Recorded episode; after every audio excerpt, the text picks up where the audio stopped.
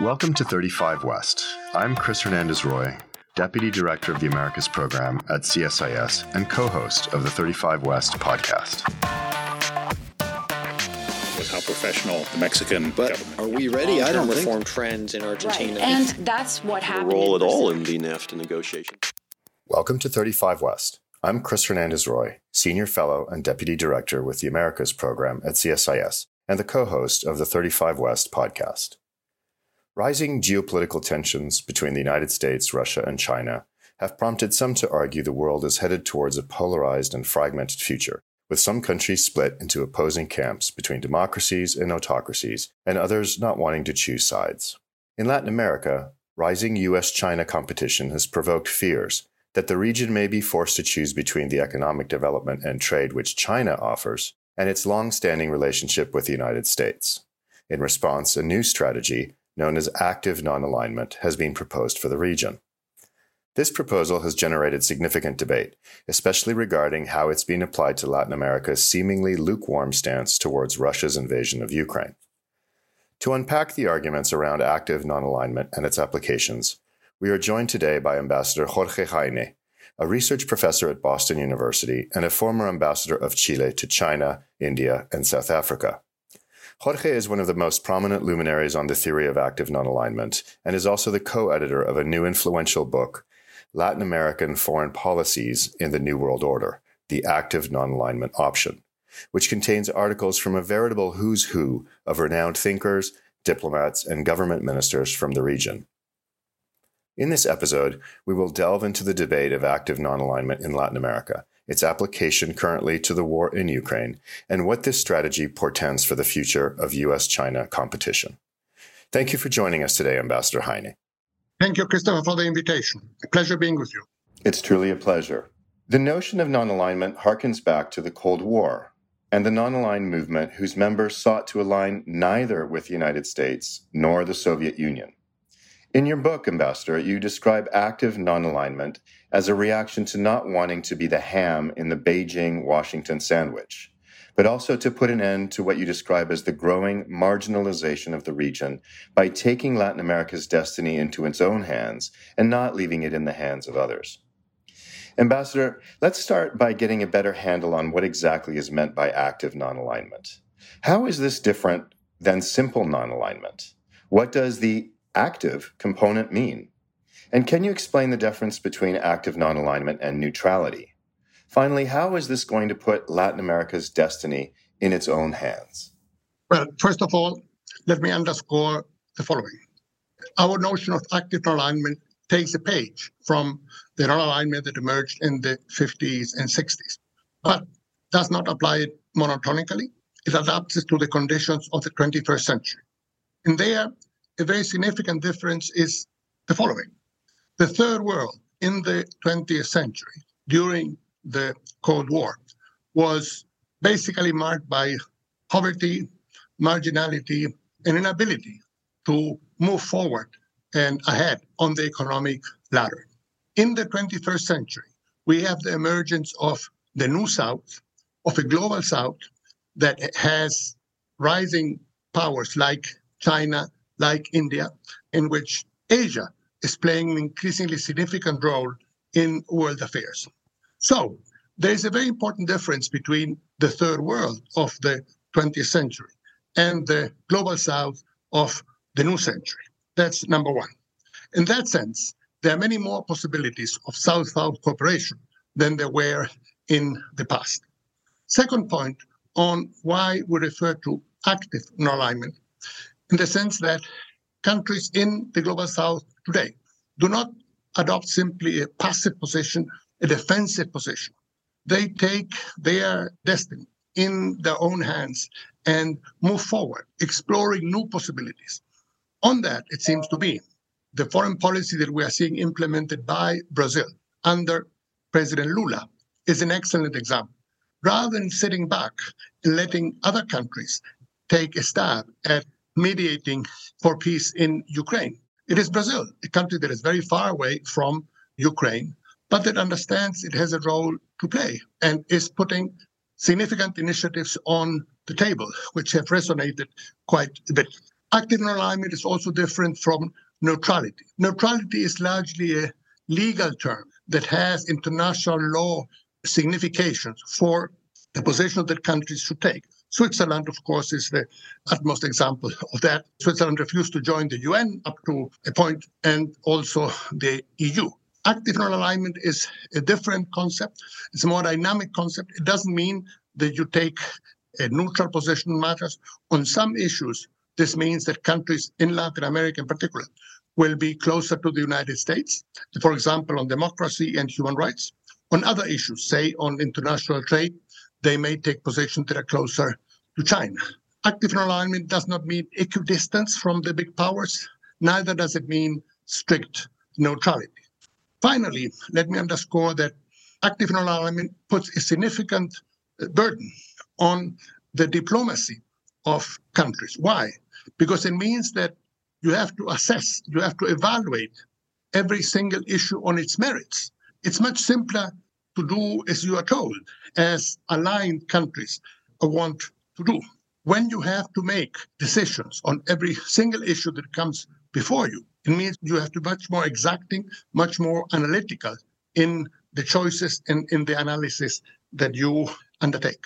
Thank you, Ambassador. We'll get back to Brazil a little bit further on in the podcast, but right now I'd just like to ask you so I get a good understanding of what you mean by active non alignment. Are there alternatives for that, somewhere between active non alignment and aligning yourself with one of the other sides? Or is that really the one suggestion that is viable for the region?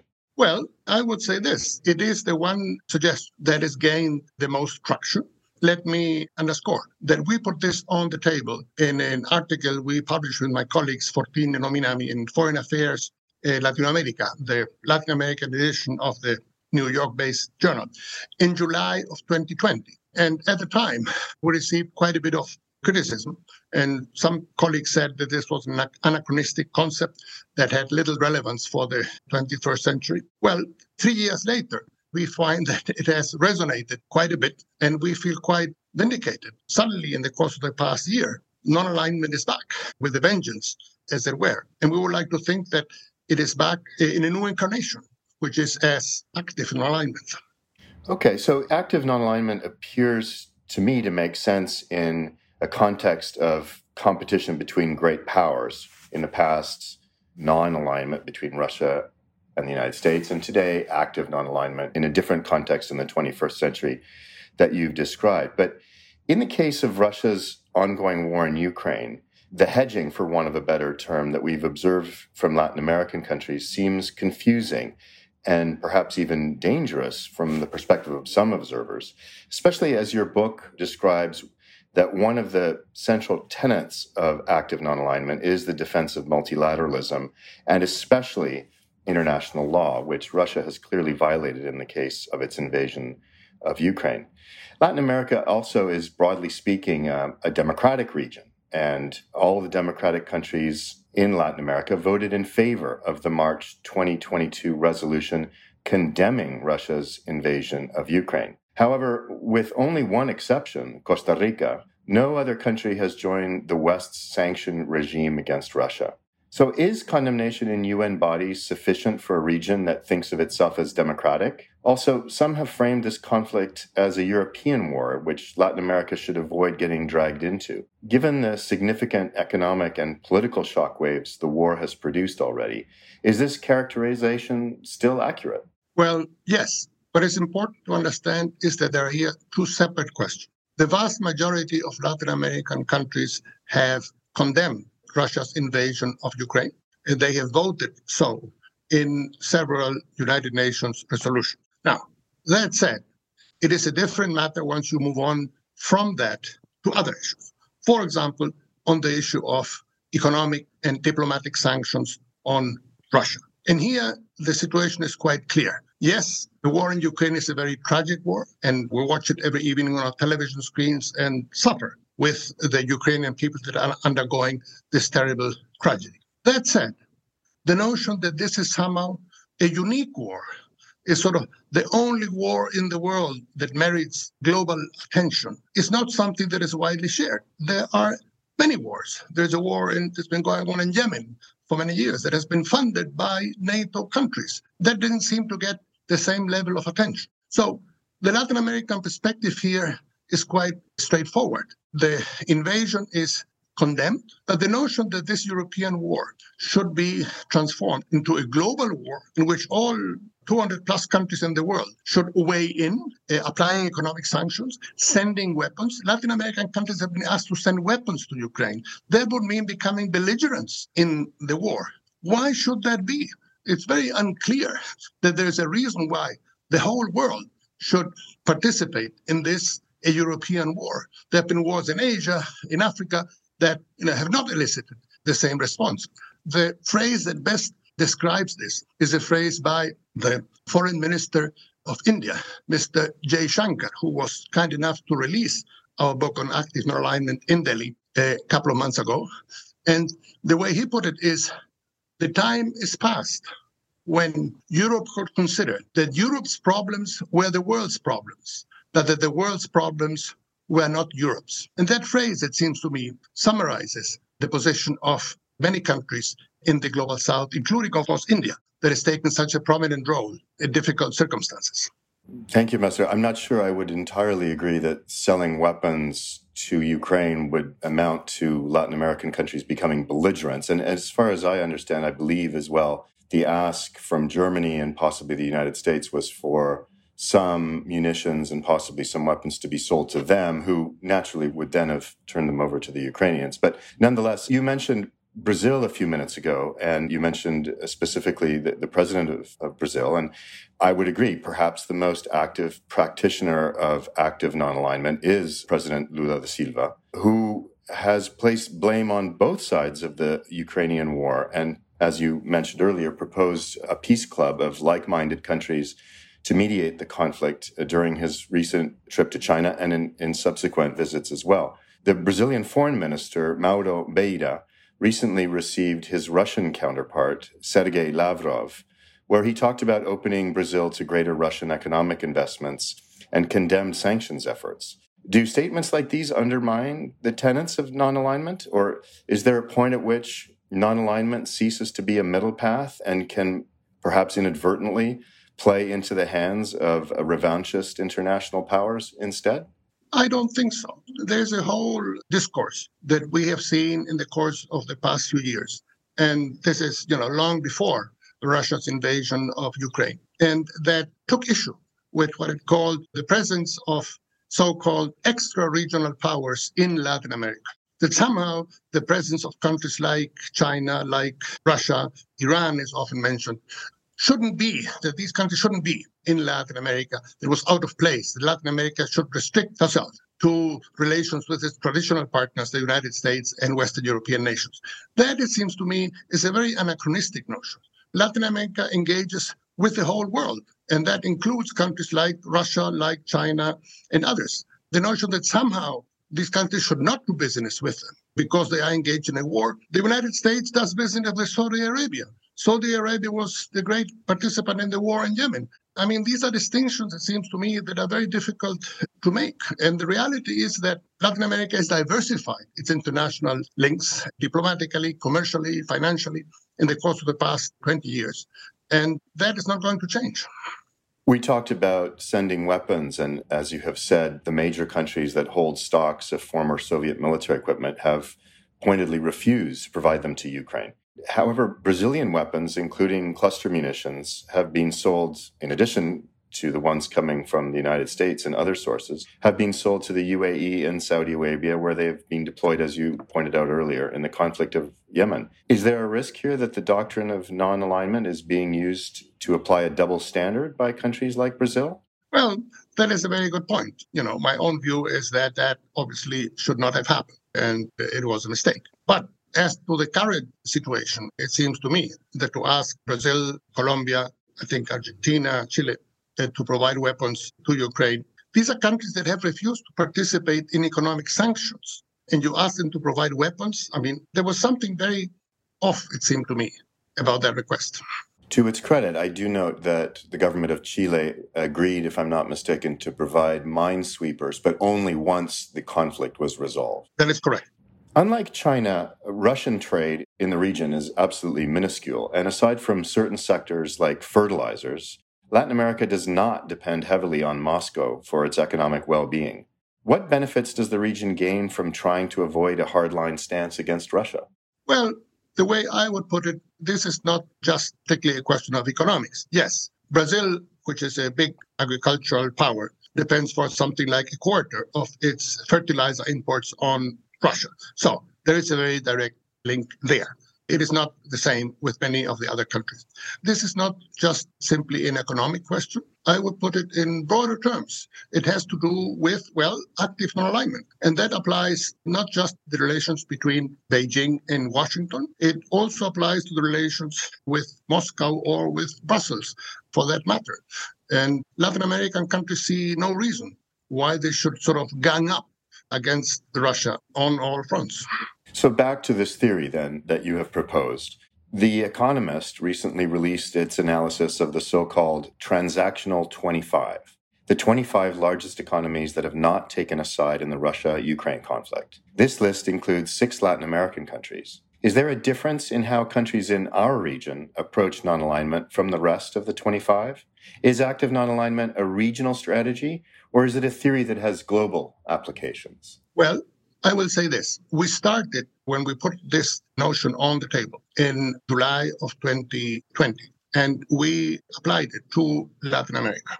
And it really gained traction, which is what led to the publication of an editorial in Spanish in November of 2021, which elicited considerable interest. And then to the English edition of this book that came out in February, published by Anthem in London. So it's there's an evolution here. Now, what struck us is that our original proposal for Latin America resonated. And what we have seen in the course of the past year is that active non alignment has been very well received and has, in fact, uh, had an upsurge in both in Africa and in Asia. I was in New Delhi for a conference two months ago where the issue was very much at center stage. And as I said earlier, Indian Foreign Minister Mr. Jaishankar released our book at that conference in Delhi at the International Center. And then I was kindly invited to participate in a roundtable in Pretoria, organized by the South African Institute of International Affairs. And the title of that roundtable was Rethinking Non-Alignment, uh, Perspectives from the Global South. And again, our proposals in the book gained considerable attention. So I think this is something that is resonating quite beyond Latin America and is finding expression in Africa and in Asia as well. Okay, so why don't we turn that on its side, or upside down, I should say, and look at the theory from the view of the aligned rather than the non aligned or the active non aligned. So it's easy to see how this is appealing to countries who are facing the pressure to choose sides. Let's consider for a moment how such a policy might be received both from the US perspective or from the Chinese perspective. What message would you like to share with our listeners here in the United States on how, for instance, US policymakers could rethink their strategy to more productively engage a region that adopts a policy of non alignment? As competition between the United States and China heats up, pressure will likely continue to increase for countries to pick sides we've already seen fierce battles over Chinese telecommunications efforts in the hemisphere. Access to critical minerals, including lithium, is also an area of competition. What will be some of the key battles in the future where you expect this pressure to be most acute? And how can the region navigate these turning points effectively? I will say the following It is only natural that there is competition among the great powers that is in the nature of international relations. That is how the game is played. And it seems quite predictable that countries that, like the ones in Latin America, in Africa, and Asia, are caught in the middle of this. Now, what I would like to convey to, as you said, listeners in the United States is that competition is fine. We welcome competition. The more, the merrier the more US companies want to participate in, say, bids on Chilean lithium deposits, the better, and I understand there are quite a few of them, the better. Let them compete with Chinese companies. May the better company and may the better man win. That, it seems to me, is the whole idea behind this. What we object to, what people that propose active alignment object to, is the notion that somehow some countries should be excluded from the region, that they shouldn't have the right to participate in bids, that they shouldn't invest, that they shouldn't, say, set up telecommunications facilities. That is something we object to because, in fact, in many areas, it is Chinese companies that has have the best technology and offer the best deals. Why shouldn't Latin American countries engage them? If the US company has a better offer, so much the better. But that it be an open competition, an open bid. And that, it seems to me, is the way forward. May the company that has the better mousetrap win, and we would all benefit from that. I don't think anybody objects to open competition, Ambassador. I think rather, as you have said, I think that's a welcome development. The concern stems from sometimes the apparent investments in dual use infrastructure, technologies that might somehow compromise national security, and so on and so forth. But I do agree with you that I think it's in everybody's interest to ensure fair and open competition. Ambassador, is there anything that we didn't cover or anything that you'd like to highlight or to add?